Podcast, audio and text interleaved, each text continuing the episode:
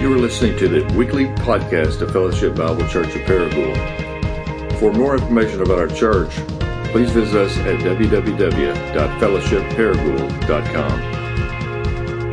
Matthew chapter 18 is where we're going to be. If you have a Bible, go ahead and let me invite you to turn there. Matthew 18, as we continue in our series, The Rumors of God.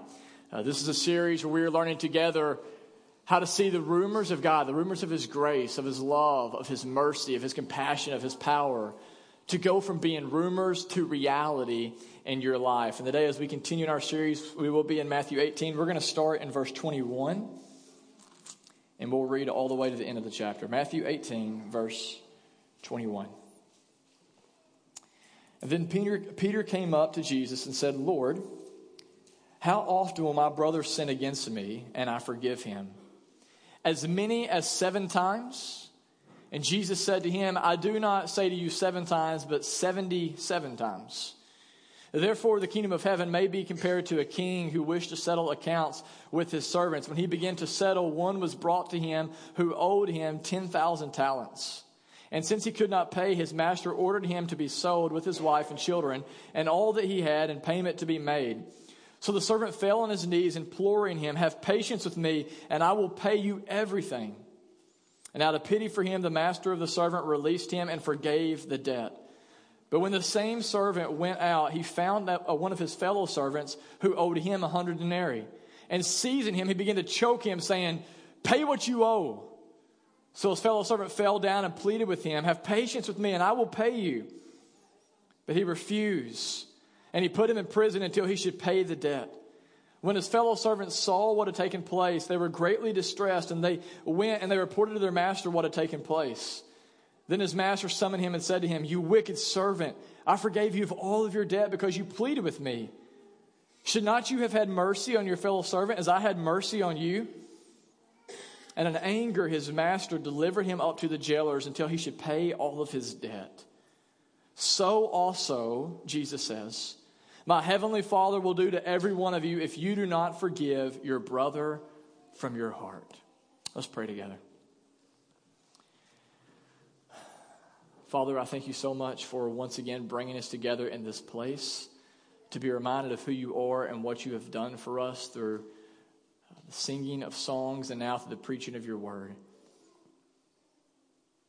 I pray that each person right now sits expecting to hear from you. I pray that, Holy Spirit, that you will move through this text, that you will help us to focus our minds and our hearts on you, and that you will drive this text and this message into our hearts and transform us more into the image of your Son, Jesus, so that we can experience the freedom that we were created to experience. And it's in Jesus' name that we pray. Amen. Hey, how many of you in here, let me see a show of hands, have heard of the show The Walking Dead? See a show of hands. Okay, pretty much every one of you. Uh, confession time. How many of you watch The Walking Dead? Let me see your hands. Wow, a big chunk of you. Okay, you sickos, keep your hands up so we can pray for you. Um, uh, so, listen, The Walking Dead. For those of you who have not seen that, bear with me for a second. For those of you who have watched The Walking Dead or you do watch The Walking Dead, what comes to mind when you see this picture right here? Right? Um, for those of you by the way, who don't watch The Walking Dead, this is Negan. Possibly, I hear, one of the most hated men in cinematography history. Um, I'm not going to spoil it for you, but this guy did something apparently really terrible, if I'm not mistaken, to someone really loved on the show a couple weeks ago. And in an interview with this guy, the guy who played Negan, uh, he was interviewed by AMC before the show. And here's what he said After people see this episode, fans of The Walking Dead are absolutely going to hate me. In fact, he says they are going to despise me. And apparently he was right because according to a company which analyzes the emotional content of social media messages, more than 70% of reactions on Twitter and Facebook during the closing moments of this particular episode, it was expressed that people had feelings of hate towards this character. Okay? My neighbor actually decided to go as this guy for Halloween this year. I think we have a picture of that. There he is. Looks pretty good, doesn't it? He said that as he walked down the street trying to get his kids candy, literally people were booing him and saying they hate him. He's like, it's just a character and all that. So like people hate this guy Negan. Now again, Walking Dead fans, let me ask you a question. Let's pretend for a moment that you're a survivor and you're on the show. If Negan came up to you and said, hey, let's just let bygones be bygones, will you forgive me for what I did? How easy would it be for you to forgive this guy? Right, the chances are, for those of you who have watched the show, and if you've not watched the show, you would probably be right in line with everybody else in here. When you see Negan, what your exact thought is, you know what? Actually, no, I don't want to extend forgiveness. I want to extend revenge. Right? I want you to suffer the way you made my friends suffer.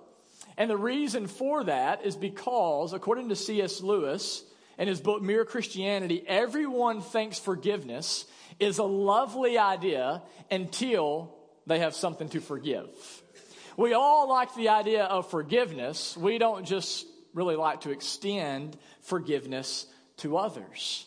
I was thinking about that and in the last couple weeks. Um, two weeks ago, I was in the Dollar General parking lot, and a lady backed into me, and she hit me. Alicia, you were there. It's partly your fault because you were waving at me, and so.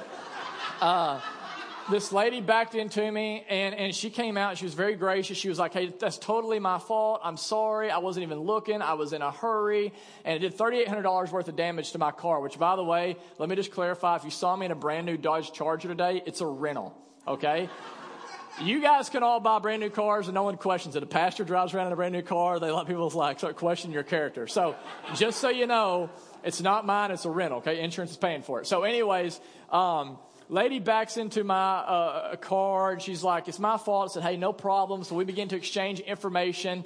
And while we're talking, I hear a woman say, That was Jared's fault. I looked up, and to my surprise, there was standing a girl that I'd not seen in 14 years. A girl that 14 years ago, before my Jesus days, that I had offended, that I had upset, that I had sinned against. Had not seen her since that time.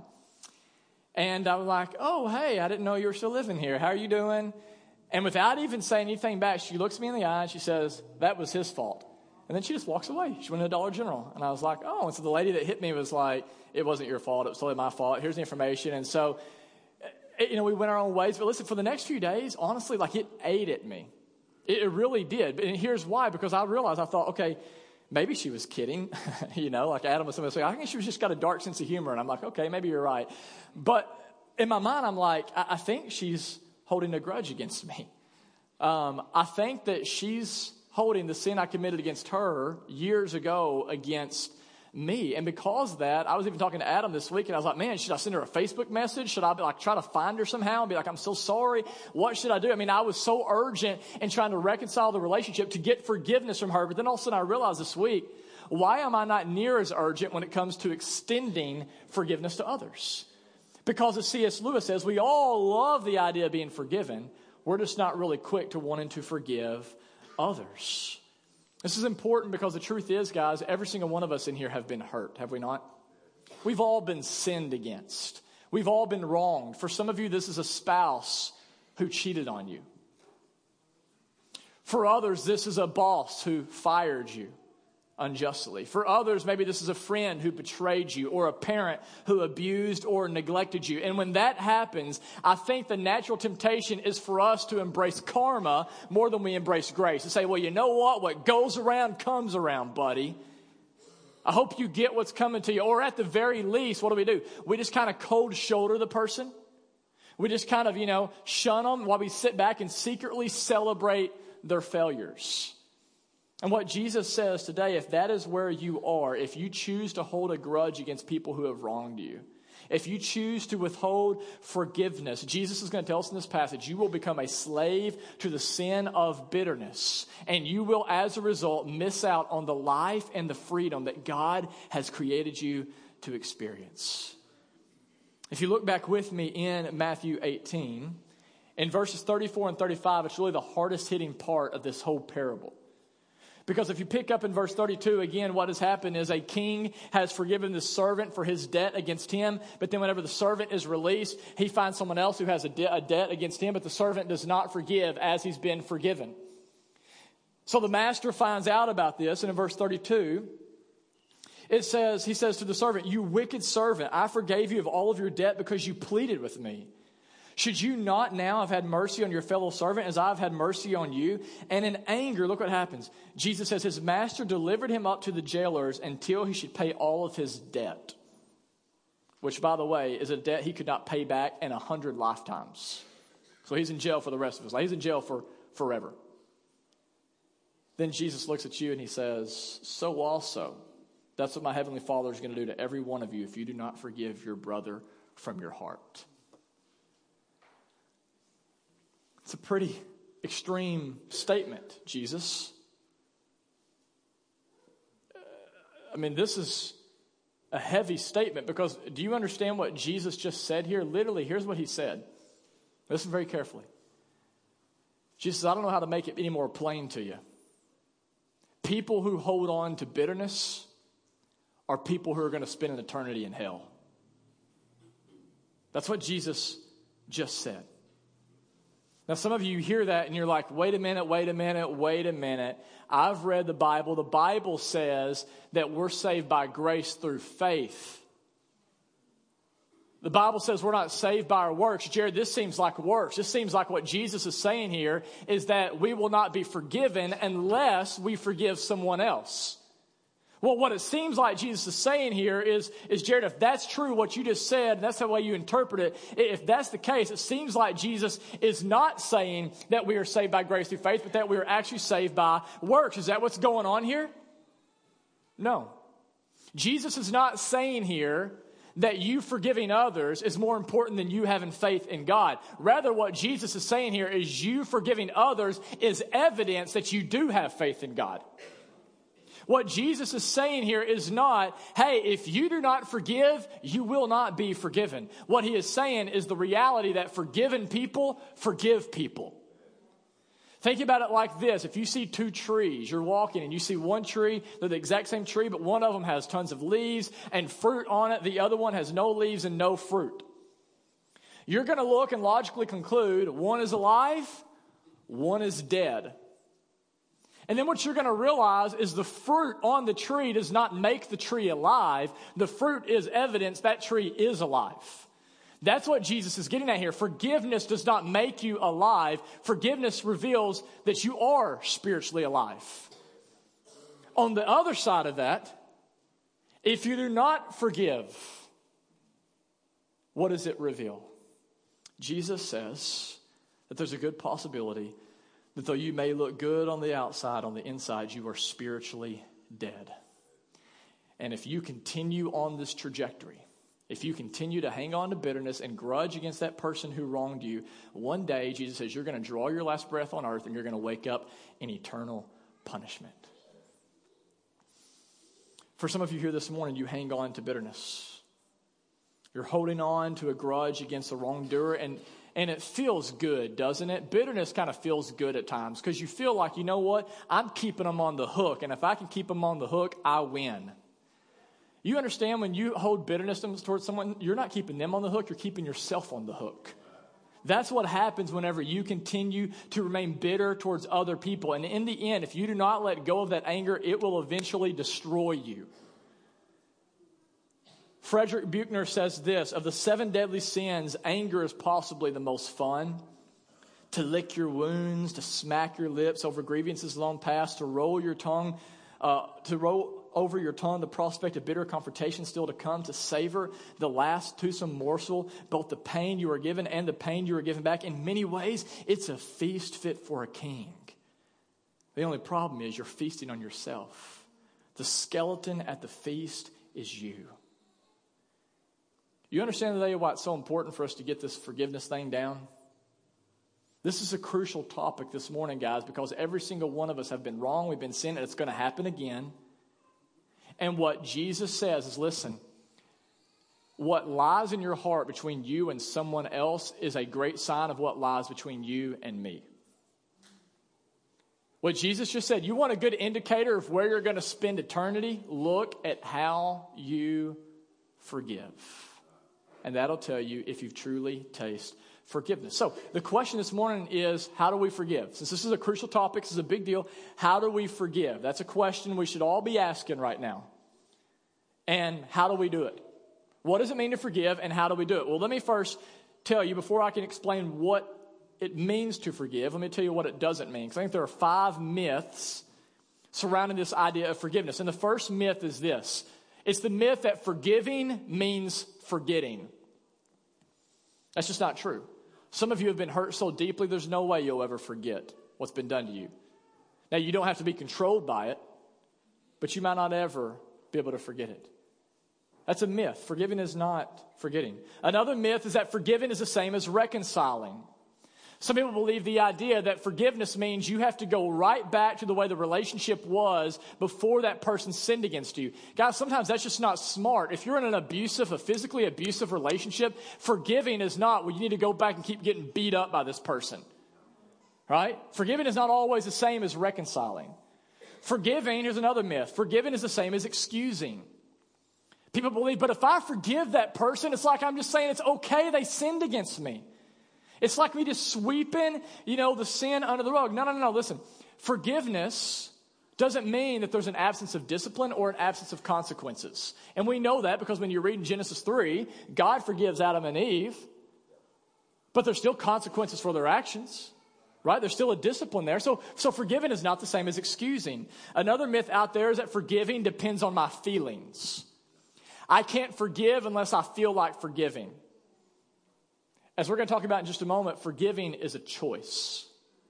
You choose whether or not you want to forgive somebody. And forgiving is more tethered to your faith than it is to your feelings.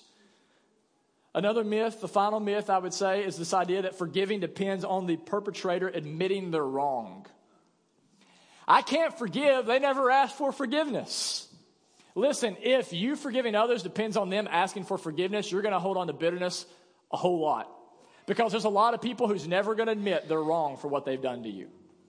Fortunately, you don't have to wait for how they respond to determine how you are going to respond. So, if that's what forgiveness is not, what exactly is forgiveness? Unfortunately, Jesus tells us in this parable. If you look again in verse 27, I actually get a running start in verse 26. Says, so the servant fell on his knees, imploring his master, Have patience on me, and I will pay you everything. And look how the look at the response of the master. Out of pity for him, the master of that servant released him and forgave the debt. The first thing you have to see is listen, if you're going to forgive someone, you have to first pity someone. The word for pity here, you know what it means? It literally means to have compassion on them. It means to have a heart that goes out for them. It means that you can actually put yourself in their place and identify somewhat with what they have done. This is what it means to have pity. It means to look and to say, you know what? I'm a sinner just like they're a sinner. And therefore, I can see how, though I might not have responded the exact way they did, I can actually see, apart from the grace of God, how I could have done the exact same thing or close to it if I would have been in their situation. If you can't do that, you're never going to be able to forgive somebody. Um, I don't know if, if you've ever seen these guys before, but whenever I was in, uh, I was probably a teenager, I was in St. Louis with my family, and there was one of these like street cartoonist guys where you sit down, you pay them 10 bucks, and they draw a picture of you, like a cartoon version. Anybody else ever seen that, that guy or had your picture done? And the thing about these cartoonists, like, you know what they do is like they just exaggerate your features. Okay, it's supposed to be kind of funny. Well, on this day, it wasn't real funny to me because when this guy drew a picture of me, like I was for certain, all he exaggerated was my negative features. So whenever I got the little cartoon back, I was like a stick figure with uh, big glasses and freckles and, and a goofy grin. And I was like, man, this looks nothing like me. And everybody else was like, that's awesome, man. Like, that looks just like you. And I'm so, like, so what I did is I folded it up, and when I got home, I put it in my drawer and I never pulled it back out. You know why? Because I didn't want other people to view me the way the cartoonist did. I didn't want other people to exaggerate my negative qualities. Listen, do you know what happens whenever you hold bitterness against somebody? You become like that cartoonist. You forget all about the good stuff they've ever done for you or anybody else and you just exaggerate this one thing that you have against them, this one negative thing, this one sin. And if you're not careful, you will actually begin to even define them by that sin. So, for example, if somebody gossips about you, and someone finds out you're mad about the person who gossiped, they come to you and say, Hey, why are you mad at this person? What do you say? You know why I'm mad? Because they're a backbiter. That's why I'm mad. They're a snake. Or if someone lies about you and, and, and someone's like, hey, why are you mad at them? What do you say? Because they're a liar. That's why I'm mad. They're a liar. That's just who they are. But when you do it, when you gossip about somebody else and you get busted, what do you say? It was really a prayer request, brother. You know? I just, I was real burdened for them and I just wanted to share this so people could be praying or I didn't know how to respond, so I was just trying to get some help. Or if you lie about somebody and you get busted, what do you say? It's just, it was just complicated, you know? Just complicated. I didn't really know how to say it. Why is it that when someone else lies, they're a big fat liar, but when you lie, it's, ah, it's complicated? Why is that?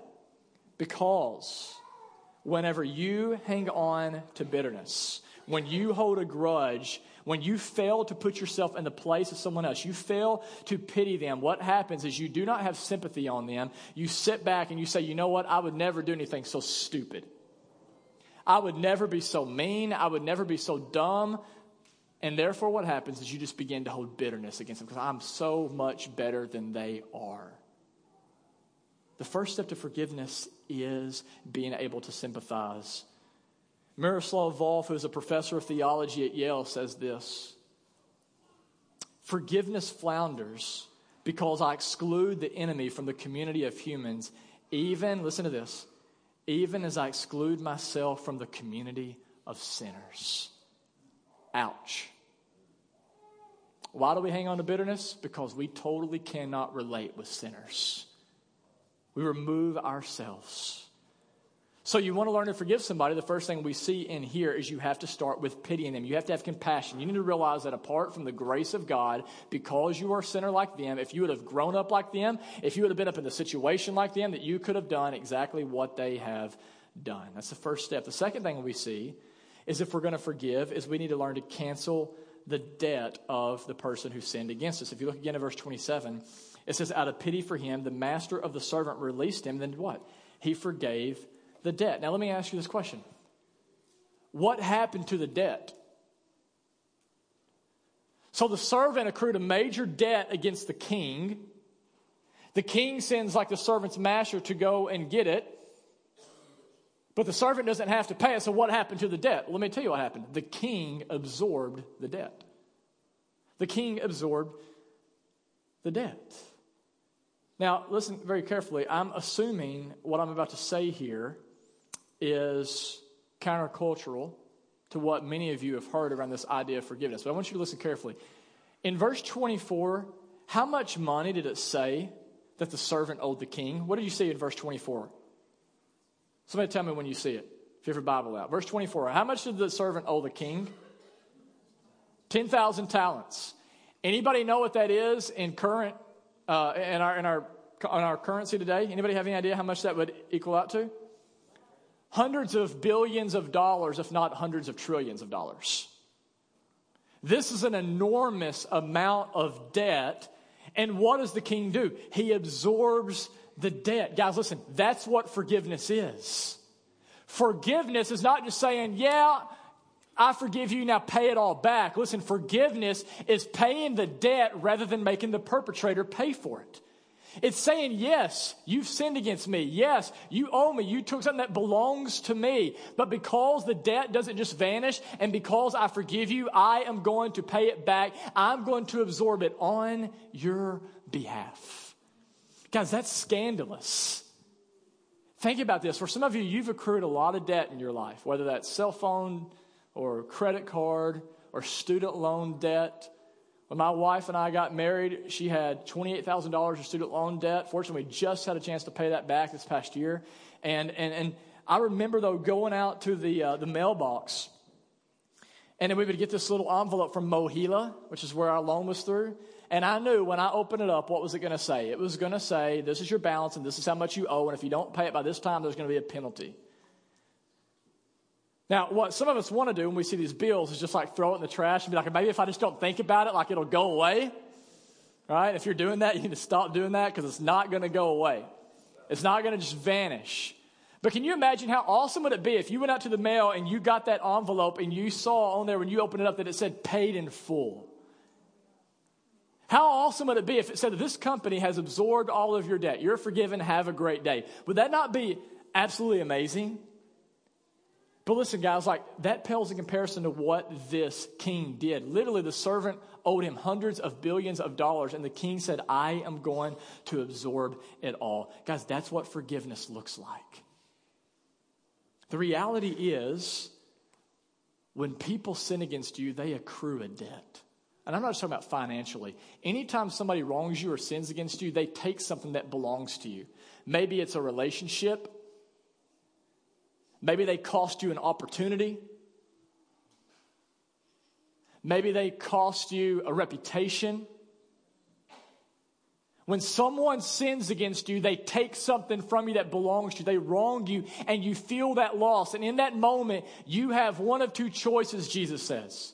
You can either look and say, you know what? You've got to cover the cost. You gossiped about me. I'm going to gossip about you. You wronged me. I'm going to wrong you. You hurt me. I'm going to hurt you. You made me suffer. I'm going to make you suffer. Or Jesus says you can choose to forgive. You can absorb the debt that they've accrued against you. You can say, despite the fact that you have taken something that belongs to me, rather than me making you pay for that thing, I'm going to suffer the loss. I'm going to absorb the cost. That's what it means to forgive. And then, not only do you absorb the debt, but it gets even more scandalous because Jesus says in the parable that you learn to let them go. You let them go. In verse 27, it says the, uh, the master had pity on him, and the master of the servant did what? He released him, and then he forgave him of the debt. Again, to forgive somebody is not to say there is going to be no consequences, there is going to be no discipline. But if you truly want to forgive someone in your heart, you have to let them go. You cannot keep them on the hook. You cannot hold their sin over them any longer and remind them of it over and over and over. You cannot let your relationship be defined by this thing. To let someone go is to say, you know what? Yes, I acknowledge you've hurt me. I've acknowledged you've sinned against me, but I'm no longer going to hold you to that. That's what it means to forgive. And when you begin to do that, when in your heart you can set them free, as a result, you will be able to set yourself free. On October 2006, Charles Roberts entered a one room Amish school in Nickel Mines, Pennsylvania, with an armed gun. And if you remember the story, this 32 year old man opened fire on 25 horrified children. He killed five of them. He obviously emotionally scarred many of them. And then at the end of it, he turned the gun on himself and he took his own life. After the parents of these Amish kids buried their children, do you know what they did? They went to this man's funeral. And at the funeral, they went up to this man's widow and his children, and they said, We love you, we're praying for you, and we've established a fund to raise money to help support your family through this hard time. Whenever they were approached about this, and they said, Why in the world would y'all do this? Their response was this We're only doing what Christ has done for us. Within a week of the murders, the story of the Amish community's response was more prevalent than the incident itself. How awesome is that? The term Amish forgiveness was the central theme in more than 2,400 reported. Uh, uh, 2,400 reports around the world. The Washington Post, the New York Times, the USA Today, Larry King, Oprah, and dozens of other media outlets were astounded by the outrageous acts of forgiveness shown by the Amish community. You want to know why the rumors of God are staying rumors for some of you? You want to know why the rumors of freedom are remaining rumors? You want to know why some of you are so apathetic in your faith right now, why you feel almost even spiritually dead, why you have a hard heart? I'll tell you why. Because for some of you, you are refusing to reciprocate what Christ has done for you in the lives of others. How can you seriously sit here and say that you're forgiven by God and not forgive others? And do it with a straight face. What God has done in you, He wants to do through you. And if not, you will shrivel up. if you have been forgiven, you have no choice but to forgive. You must show compassion on those who have sinned against you. Stop looking at them as just idiotic morons who are doing stuff you would never do. And realize by the grace of God, you would be right there with them. Have compassion on sinners. Not saying excuse it, not saying there's no consequences, but have compassion. Pity them. Put yourself in their place for one minute. Absorb the debt when they sin against you. They don't have to pay you back. Jesus didn't make you pay back and then learn to let them go. Pretty easy stuff, right? God bless. Y'all have a great day. How in the world are we going to do this? Some of you are right in the middle of this. You, some of you, you will be soon. And it's going to hurt like hell. How are we going to forgive? How are we going to be like the king in this story who absorbs such a debt? Here's the answer the only way you can forgive like this king is to know you've been forgiven by the king. The truth is, the Bible says every single person in here has accrued an outstanding debt, a sin debt against the creator of the universe.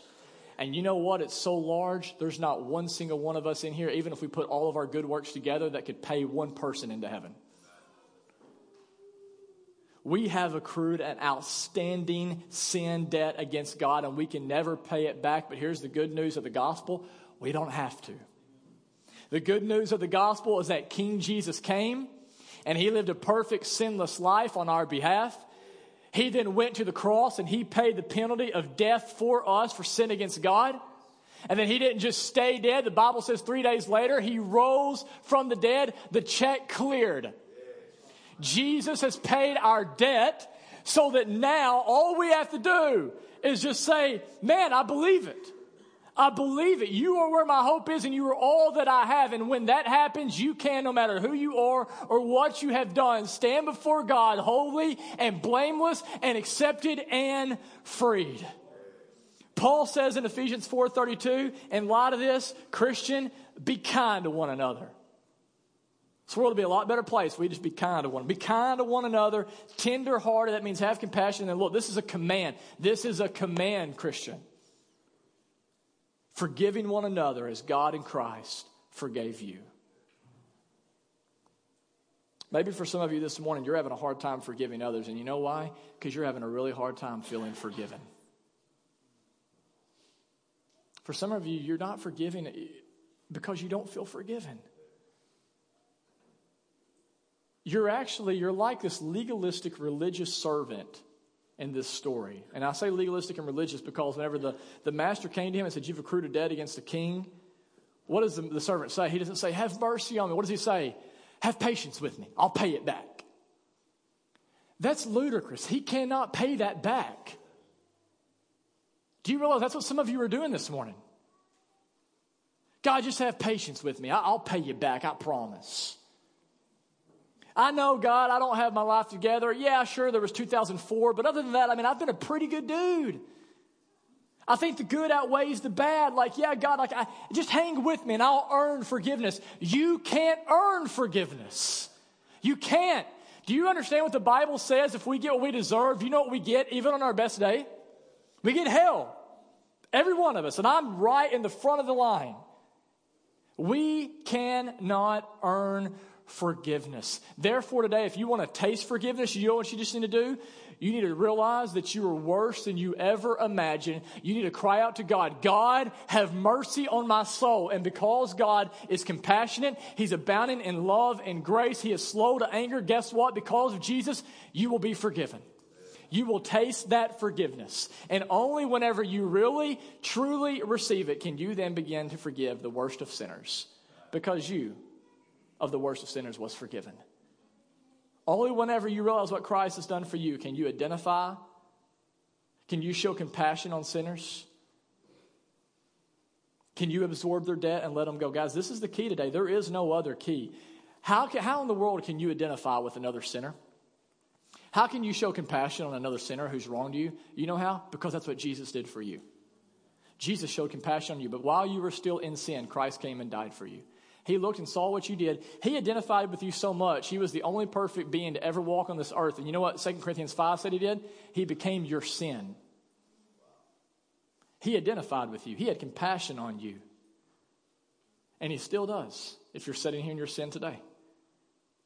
How in the world can you absorb the debt that somebody else has accrued against you? Because Jesus absorbed your debt. The wages of sin is death. Jesus died that for you. How in the world can you let others go when they've sinned against you? Because that's what Jesus has done for you. Do you understand the day where you sit right now? The Bible says no matter who you are or what you've done, there is therefore now no condemnation. Isn't that great news?